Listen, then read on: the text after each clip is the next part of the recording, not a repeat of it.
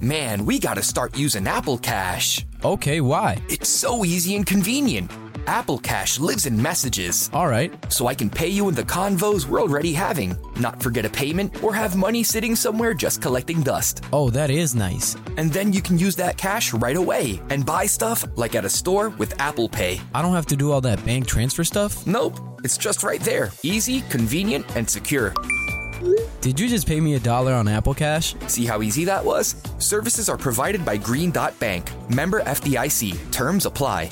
This podcast is brought to you by Kim Crawford Wines. Kim Crawford invites you to savor amazing with a chilled glass of New Zealand's finest, named in the Wine Spectator Top 100 list four times. Every sip of Kim Crawford Sauvignon Blanc is filled with tropical fruit flavors like passion fruit and citrus to help you experience golden hour how you see fit. Visit kimcrawfordwines.com to learn more and find Kim Crawford wine near you.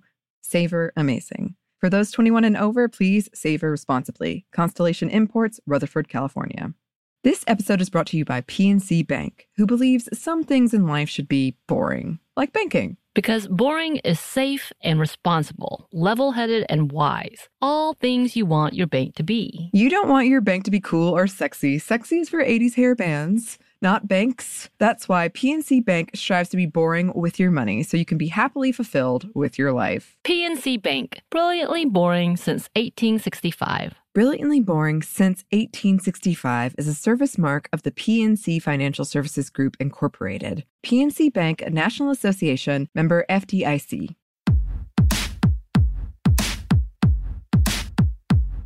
Hey, this is Annie, And Samantha. And welcome to Stuff Mom Never Told You, a production of iHeartRadio.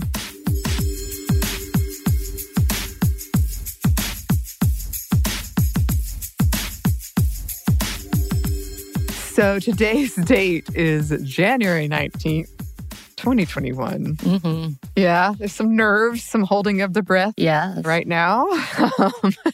So, yeah, I've been watching very closely as some of the protests that was supposed to happen over the weekend, and some has actually held up. And there's been some protests from the armed groups of people. And it's not just right wing groups that looked like many a groups of people, but in Georgia, there were Yeah. like a total of five people protesting at the Capitol. So Yeah. that was kind of funny. Well, I am a very vivid dreamer, as you know. Yes. I know people hate hearing about dreams, but I dreamt we were trying to record something and there was this like very loud whirring sound and it kept interrupting us and I was getting angrier and angrier. And I woke up and there was a helicopter outside my window and it was low. It was low enough that I thought, is it going to try to freaking land in the street? And it was just hovering there and my heart was racing, racing, racing, racing. Eventually it flew away, but it was like hours of it just sort of hovering around and I couldn't figure out what was going on. But yeah, things are a little tense. Yeah. A little tense. Yeah. Just a little bit. Just a little bit. just a little bit. I did want to ask you, I know we've discussed several times like what we wanted to be or not wanted to be. What is something you wanted to be when you grew up? Oh no. So I am the girl that never really knew what to say because I didn't know, not even until Ah. in college, what I really Mhm. wanted to do. So when I first was able to speak English, which was I think six years old, because I had spoken Korean previously, Mhm. They asked me that question on a local radio station Oh. as a kindergartner. Oh no. I was seven actually. And my answer was to be a hair cutter, as in beautician Uh-huh. Yeah. because my aunt at the time who I really loved was a hairstylist essentially. And I was like, Mhm. I can do that. And then I grew up understanding that I'm not very good at cutesy design stuff in general. Sure. So I Uh-huh. didn't do that. And then when I was growing up, I was like, I'm going to be a singer, which by the way, I can kind of sing, but definitely not a singer. and then I'm like, good. maybe I could be an actress because I'm a great liar. I was a really good Oh. liar. But now that obviously did not happen. None of those things were to Mm. come to pass. And my acting skills are not as impressive as I would love it to be.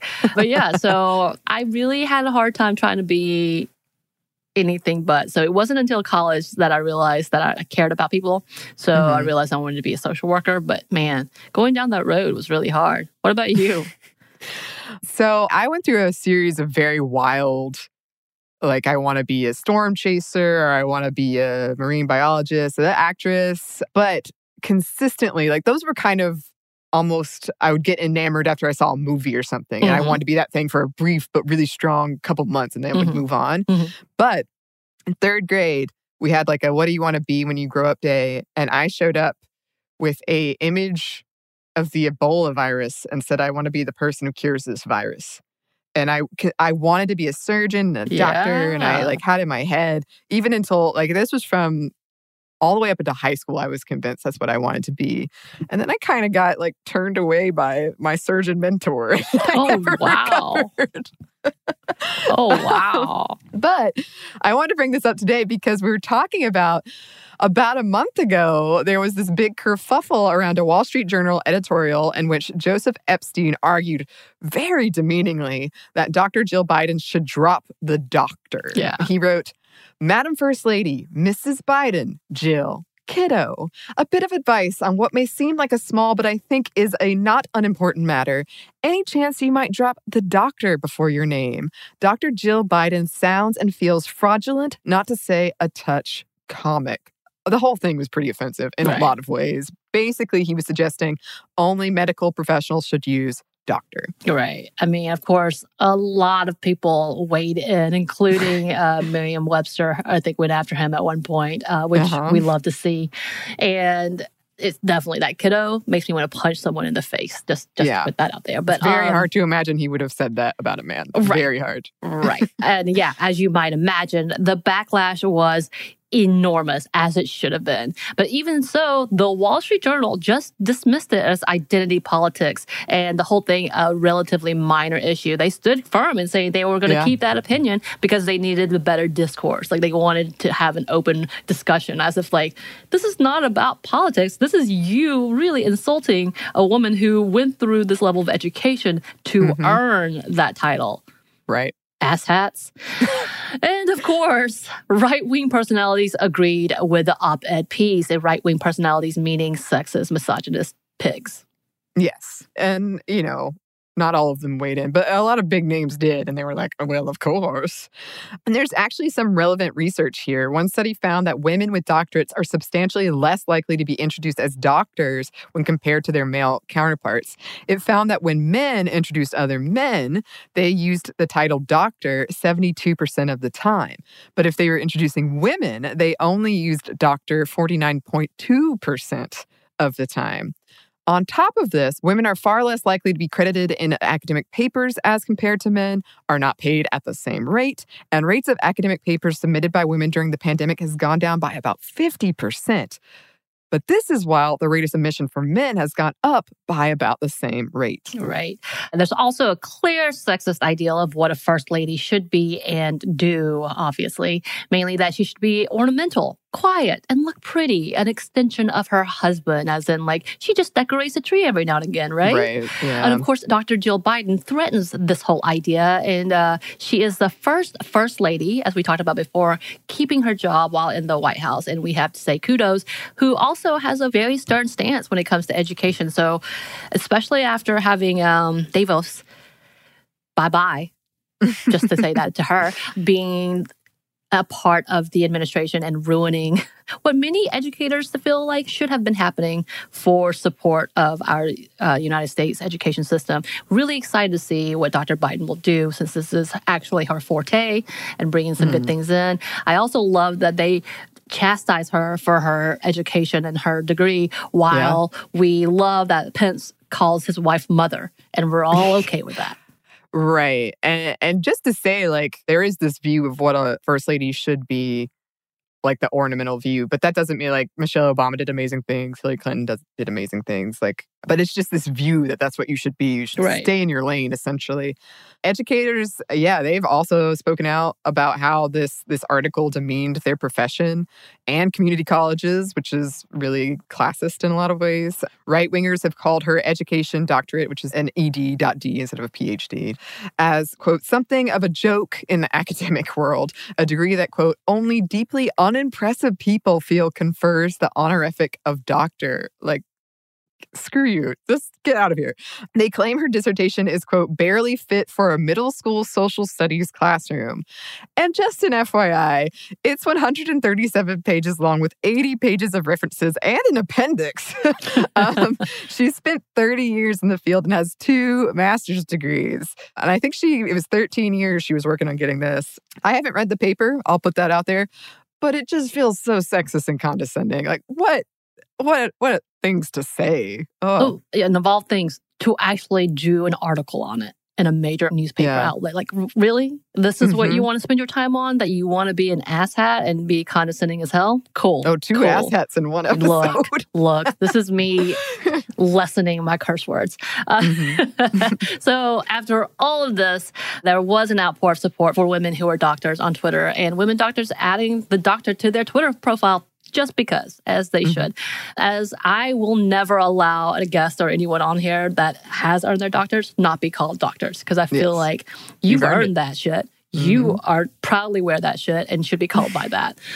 And Kamala Harris and Michelle Obama came to her defense, of course. Michelle Obama wrote, quote, right now we're seeing what also happens to so many professional women, whether their titles are doctor, Ms., Mrs., or even first lady. All too often our accomplishments are met with skepticism, even derision.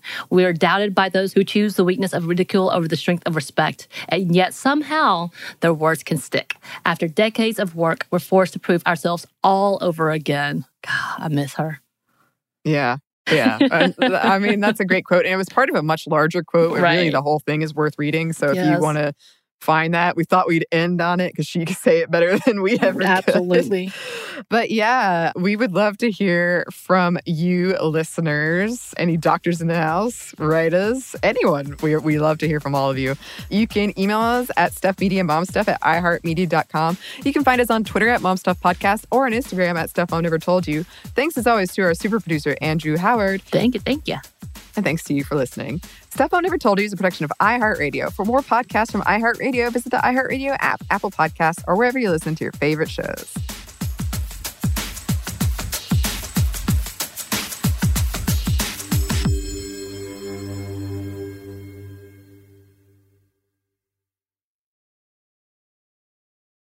This podcast is brought to you by Kim Crawford Wines. Kim Crawford invites you to savor amazing with a chilled glass of New Zealand's finest, named in the Wine Spectator Top 100 list four times. Every sip of Kim Crawford Sauvignon Blanc is filled with tropical fruit flavors like passion fruit and citrus to help you experience golden hour how you see fit. Visit kimcrawfordwines.com to learn more and find Kim Crawford wine near you.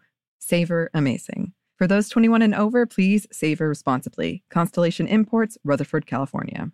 This episode is brought to you by PNC Bank, who believes some things in life should be boring, like banking. Because boring is safe and responsible, level headed and wise. All things you want your bank to be. You don't want your bank to be cool or sexy. Sexy is for 80s hair bands not banks. That's why PNC Bank strives to be boring with your money so you can be happily fulfilled with your life. PNC Bank, brilliantly boring since 1865. Brilliantly Boring Since 1865 is a service mark of the PNC Financial Services Group, Incorporated. PNC Bank, a National Association member FDIC. Diamonds Direct has done it again. This month only, get ready for an offer you can't resist. Buy a natural diamond engagement ring of one carat plus and receive a free natural one carat diamond tennis bracelet valued at $2,000. That's right, a stunning diamond tennis bracelet at no extra cost. Imagine giving her the ring of her dreams and her wedding gift all at once. So hurry into Diamonds Direct. Your chance to get a free tennis bracelet will not last long. Details at diamondsdirect.com.